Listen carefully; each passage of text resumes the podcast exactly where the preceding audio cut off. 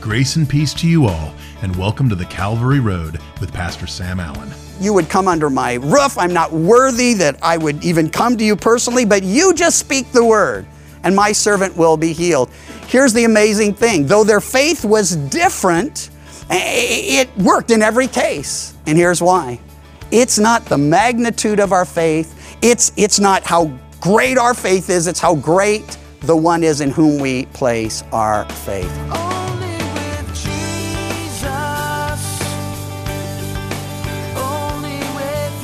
In today's broadcast, we have part two of Pastor Sam's message, The Power of the Lord.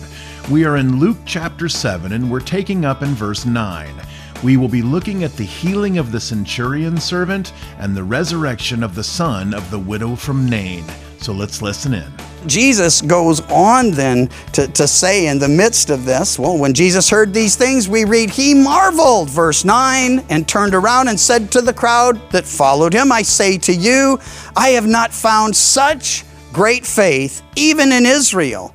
And those who were sent returning to the house found the servant well who had been sick. Now, we only read of Jesus marveling twice in the scriptures. The first was back in his hometown of, of Nazareth, where he marveled because of their unbelief. In spite of knowing him and hearing what he was doing elsewhere, these guys couldn't put together what God was doing in their midst. They couldn't get past the fact that they knew this guy, that he grew up there, that, that he played in the streets and studied with their kids. And, and now, well, he, he says he marveled because of their unbelief. Here he marvels because this guy demonstrates a faith that, well, he hadn't seen even in Israel. And these, by the way, they are the children of faith. They are the descendants of Abraham, the father of the faith. They are the ones that are supposed to be walking by faith and not by sight. And he says, I've not seen this kind of faith, not even in Israel. Now, track with me on this for a second. We looked a little while back at the story of a paralytic man, and his friends had faith that if they could get that guy to Jesus, he'd be healed. And they went to great lengths. They demonstrated their faith in a very practical way. They went up on the roof, they tore the roof off the house, they let the guy down into the midst where he received not just healing, but forgiveness. Jesus dealing with this temporal and his spiritual eternal need. But their faith said, if we can get him to Jesus, Jesus will heal him. Then there are many that we'll see as we go through the Gospels that they're like, if I could just get next to him and touch him, or if I can even touch that which touches him, the hem of his garment, I know I'll be healed. So the, the guys who, who believe you got to get the guy to Jesus, well, they do just that. And, and what happens? He's healed. The, the one who says, if I can just touch him or if I can just touch the hem of his garden, garment, they come to Jesus and, and they do that. And what happens? They're healed. This guy says, I'm not worthy to you would come under my roof. I'm not worthy that I would even come to you personally, but you just speak the word and my servant will be healed. Here's the amazing thing though their faith was different, it worked in every case. And here's why it's not the magnitude of our faith, it's, it's not how great our faith is, it's how great the one is in whom we place our faith. It's Jesus, you see. Now, he does say, he marvels and he says, I've not found such great faith. I believe when we exercise great faith in him, that brings great joy to him. I mean, without faith, it's impossible to please him. So, a lot of faith in him, I would think that would be a lot of joy to him. But don't miss this. It isn't like we can pattern him or figure it out. It's not like, well, if we can get people to him, and we should, or if we can get and touch him, and we should, or if we can just get him to speak the word, and we should petition him for that. The point is, all of these worked because they were all directed at the one who is faithful. And it's not how much faith, it's just where that faith is placed. And so, uh, if you're one of those people or you have friends who say, man, you just really need to grow in your faith, I want to tell you, you're doing that right now. Faith comes by hearing, and hearing by the Word of God. As we read these stories together and we recognize that He's the same yesterday, today, and forever. that he hasn't changed at all. What he did then, he can do now. Our faith will grow. Our confidence in him will grow. Our, our willingness to come to him and put it all on the line and trust in him will, in fact, grow. Well, here's the deal. What we believe about Jesus will determine how we behave toward Jesus. So if we believe we got to get people to him, we will. And if we believe we need to connect with him, we will. And if we believe he can simply say the word, then we'll say, Lord, say the word, and he will. Well, it brings us to a second snapshot, a second picture. And that is just from verses 11 through 17. And we're going to see that Jesus is able with a word to do more than cast out a demon or, or to uh, heal the sick. Jesus can raise the dead with just the words from his mouth. It happened the day after he went into a city called Nain. Luke sets the scene for us. Many of his disciples with him. There's a large crowd, so they've traveled from Capernaum, his base. They've traveled down toward Nazareth, but they've taken a detour over to Nain, a relatively small city. As they enter into the city, they have this large crowd. You got a picture. These guys are celebrating. They're happy. They're listening to Jesus. They're rejoicing and walking with him. And they meet another large crowd. And this crowd, we're told, was being led by a woman who had just lost her only son. As he came near the gate of the city, a dead man was being carried out, the only son of his mother, and she was a widow. And a large crowd from the city was with her. So you have the two crowds and they're meeting, one celebrating, one suffering. Hey, as we come together today, though we just kind of sit wherever we can get a seat, that same reality presents itself. There are some here who are just celebrating when the worship started, man, your hearts overflowed and you were just in the presence of God and grateful to Him.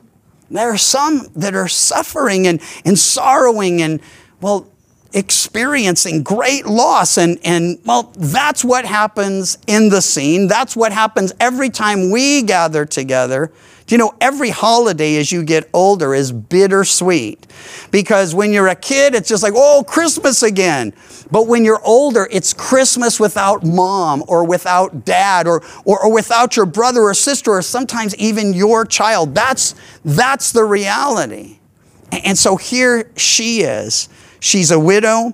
She's lost her only son. That is a desperate, desperate situation for, for a, a, woman in the first century. And in that culture, if she didn't have other family members to care for and look out for her, she could end up completely destitute. Well, the large crowd is with her, and when the Lord saw her, he had compassion on her. Literally, he was moved with compassion. And that's what happens when our Lord sees the suffering and the sorrowing. When you follow him through the Gospels, you'll notice every time he goes into a situation or scene, his eye goes to the one who is most needy. And it's important to know while he wants to meet with and bless all of us today, the more hurting you are, the more available he is, the more, well, he's right there, moved with compassion, wanting to connect wanting to minister. Well, he has compassion on her. And then he says, Do not weep. Now, I don't mean to make light of a serious situation, but I try to put myself in these situations and I'm thinking, okay, if I'm with the widow and some stranger comes up, though he seems so kind and genuine, and he just says, just stop crying. And then he touches the casket man, that is going to cause these guys to just say, whoa, that is very strange. Why? Again, to touch a dead body or anything touching a dead body would defile you. They can see that this crowd is Jewish, they're Jewish themselves. And so this is like, okay, Here's this stranger, he's saying not to cry, he's doing that none of us would do. Well, those who were carrying the body, they were willingly serving and, and uh, they would go and offer sacrifice to deal with all of this. But the Lord saw her, had compassion on her, said, Do not weep.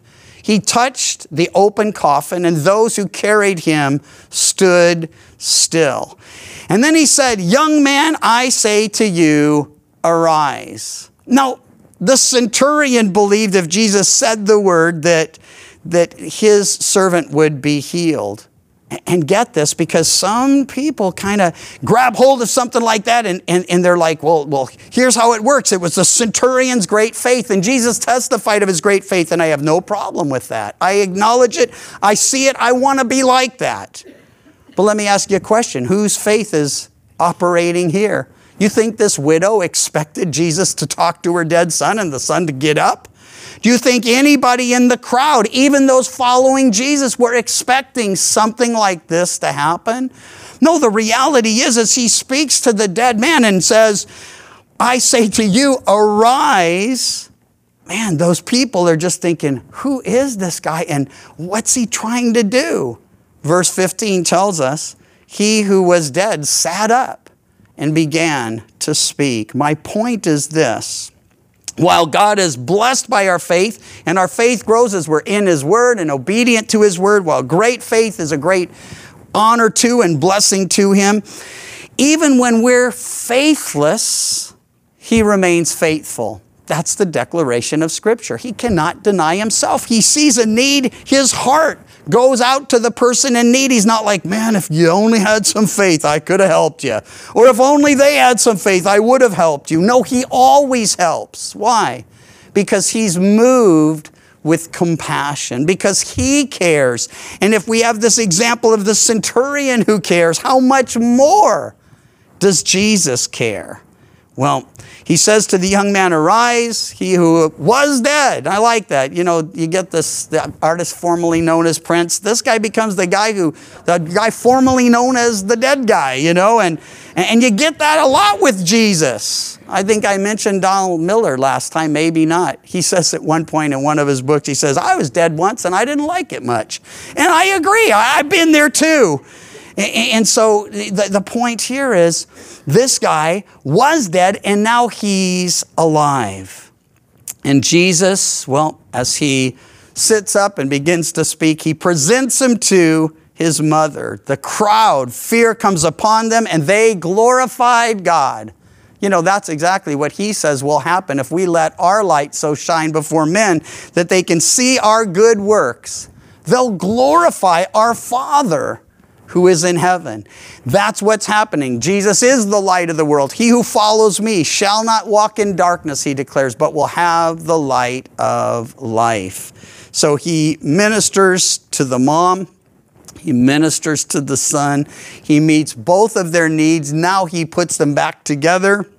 Fear came upon all. They glorified God, saying, A great prophet has risen among us, and God has visited his people they would be thinking, whoa, this is so reminiscent. There was this guy Elijah, and there was this guy Elisha, and they actually ministered in this very region. And so they had a history. And they're like, wow, we haven't seen anything like this, not for centuries. But here it is. And they recognize that, that God is in their midst. Now, they may not have put the whole thing together as clearly as we can. A great prophet, they say, first of all, and he was that and more. But they say God has visited his people.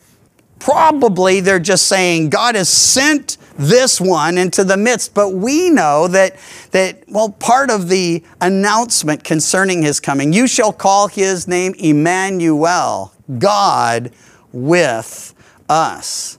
God had visited his people, and not just by sending someone as a representative, though Jesus was that. He is the exact representation of the Father. Hebrews tells us he is the perfect representation. Jesus says, If you've seen me, you've seen the Father. You know exactly what he's like because he does what I do. In fact, I only do those things he tells me to do. Well, this report went out throughout all Judea and all the surrounding region. This is the first of two of the three resurrections that, well, Luke actually records for us. Two of the three. John gives us the resurrection of a guy named Lazarus, but note Jesus' compassion in the three. Here he sees a widow and he, and he sees a, a, a, a gal who's now losing her only son. He's moved with compassion. He restores the son's life, restores the son to the mom, demonstrates his care and concern for both. When we get to Jairus' daughter, it's a man who's lost, again, his only child. She's 12 years old. He's brokenhearted. He comes in time, he thinks, and then he gets word it's too late. But Jesus goes into the room, brings the inner circle, and we'll get to look at this story in depth in just a couple weeks, three or four down the road. And, so the, the, the thing is, I just want to draw the, the, the you know, picture, connect the dots for you. As he goes in, he, he does what? He speaks to the little girl. And he just says, Little girl, arise. And guess what? She does when he comes to the grave site of Lazarus. His sisters, dear friends of Jesus, he's demonstrating compassion for them and care for them. My point is, when you've lost, and we all do and will, someone dear to you, God's heart goes out to you. His compassion overflows to you. But there's something else. The sisters, each in turn, came to him independently, said, If you'd been here, our brother would not have died. Just like the ones who said, if, if we could get him to him, or if we could touch him, or if he'll just say the word, these guys' faith said, if Jesus had been here, this wouldn't have happened. And um, the, the reality is, they didn't have the whole story. We do. We know he intentionally stayed away and let Lazarus die and let time go by. Why?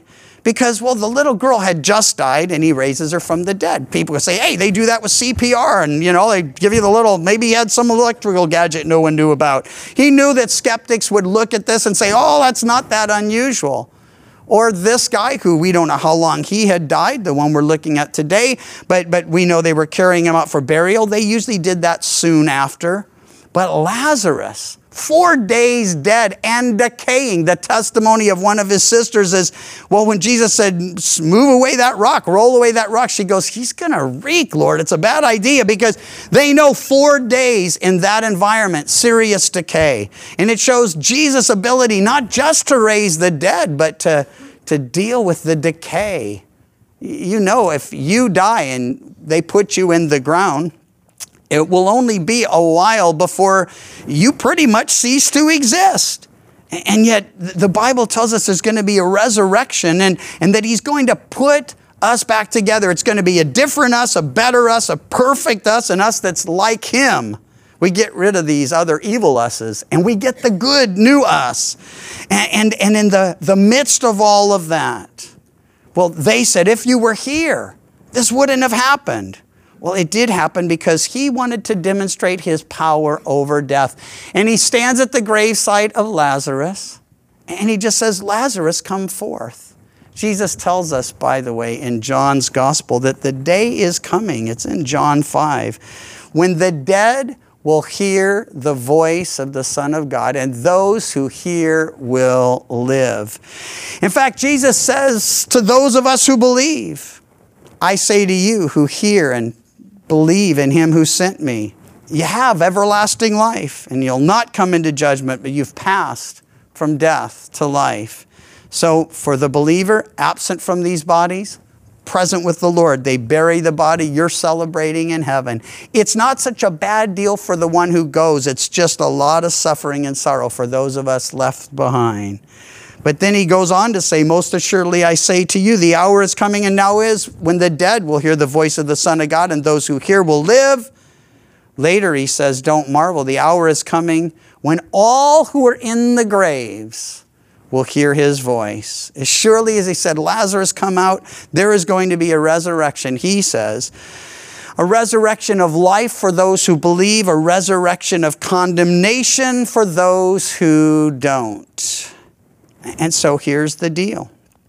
For those of us who've lost, and that's many of us, mom and dad, or mom or dad, or brother or sister, or son or daughter, or husband or wife, he tells us that he doesn't want us to be ignorant, Paul writing to the Thessalonian church, concerning those who've fallen asleep. He uses a euphemism for death because he knows that every person who falls asleep will someday Wake up. Everyone who dies will someday be resurrected. And he says, I don't want you to be ignorant lest you sorrow as those who have no hope. For if we believe Jesus died and rose again, even so God will bring with him those who sleep in Jesus. Do you believe that Jesus died and rose again? He's saying, There is going to be a glorious reunion. This we say to you by the word of the Lord that we who are alive and remain at the coming of the Lord will by no means precede those who are asleep.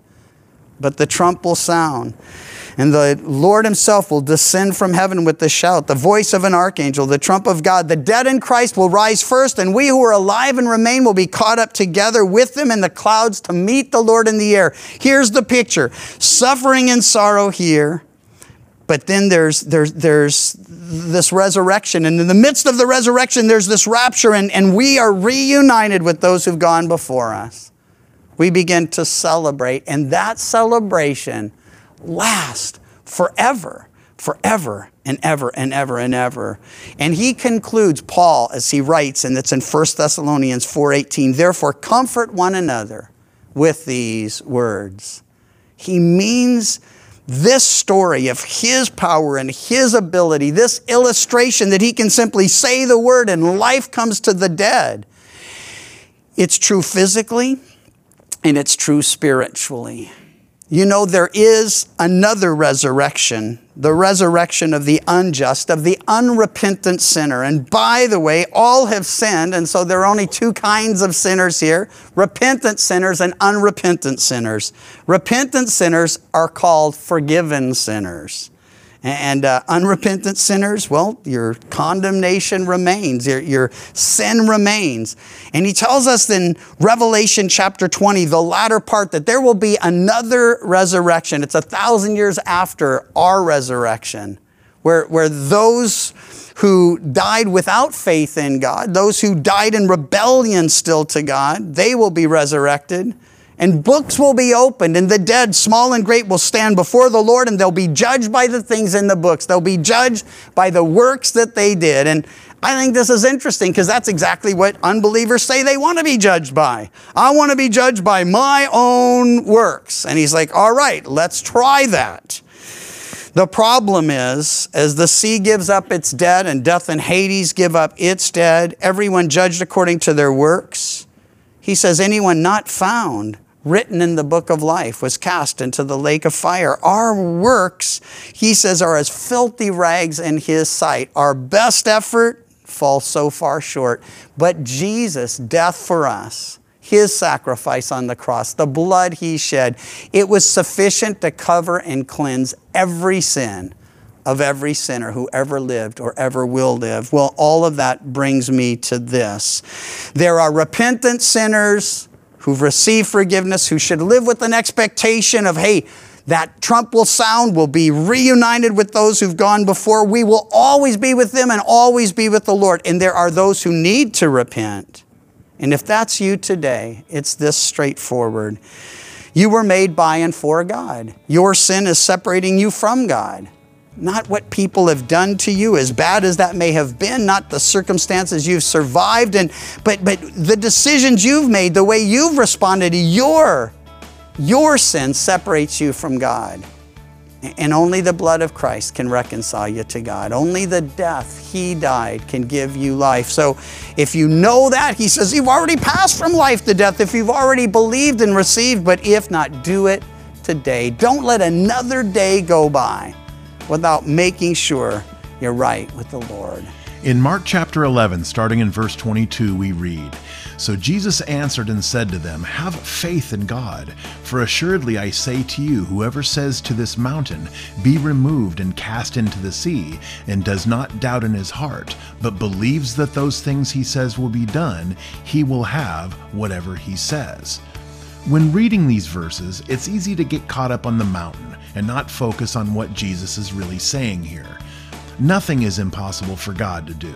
If it's God's will to toss a mountain into the ocean, that's not going to be a problem for him. The centurion trusted this to be true, that Jesus could heal his servant without even coming to him. The only question that needed to be answered was if it was his will to do so. And if we are aligned with God's will in our prayers, there is nothing that is beyond His ability to do. The Calvary Road is a ministry of Calvary Chapel Chico, and you can visit our website, ccchico.com, or download the CC Chico app to contact us and listen to other studies from Pastor Sam. You can also listen to The Calvary Road as a daily podcast by visiting thecalvaryroad.com. We'd love to hear from you. And until next time, may you find grace and peace as your journey takes you down the Calvary Road. And your grace, it surrounds me, and your peace, it fills my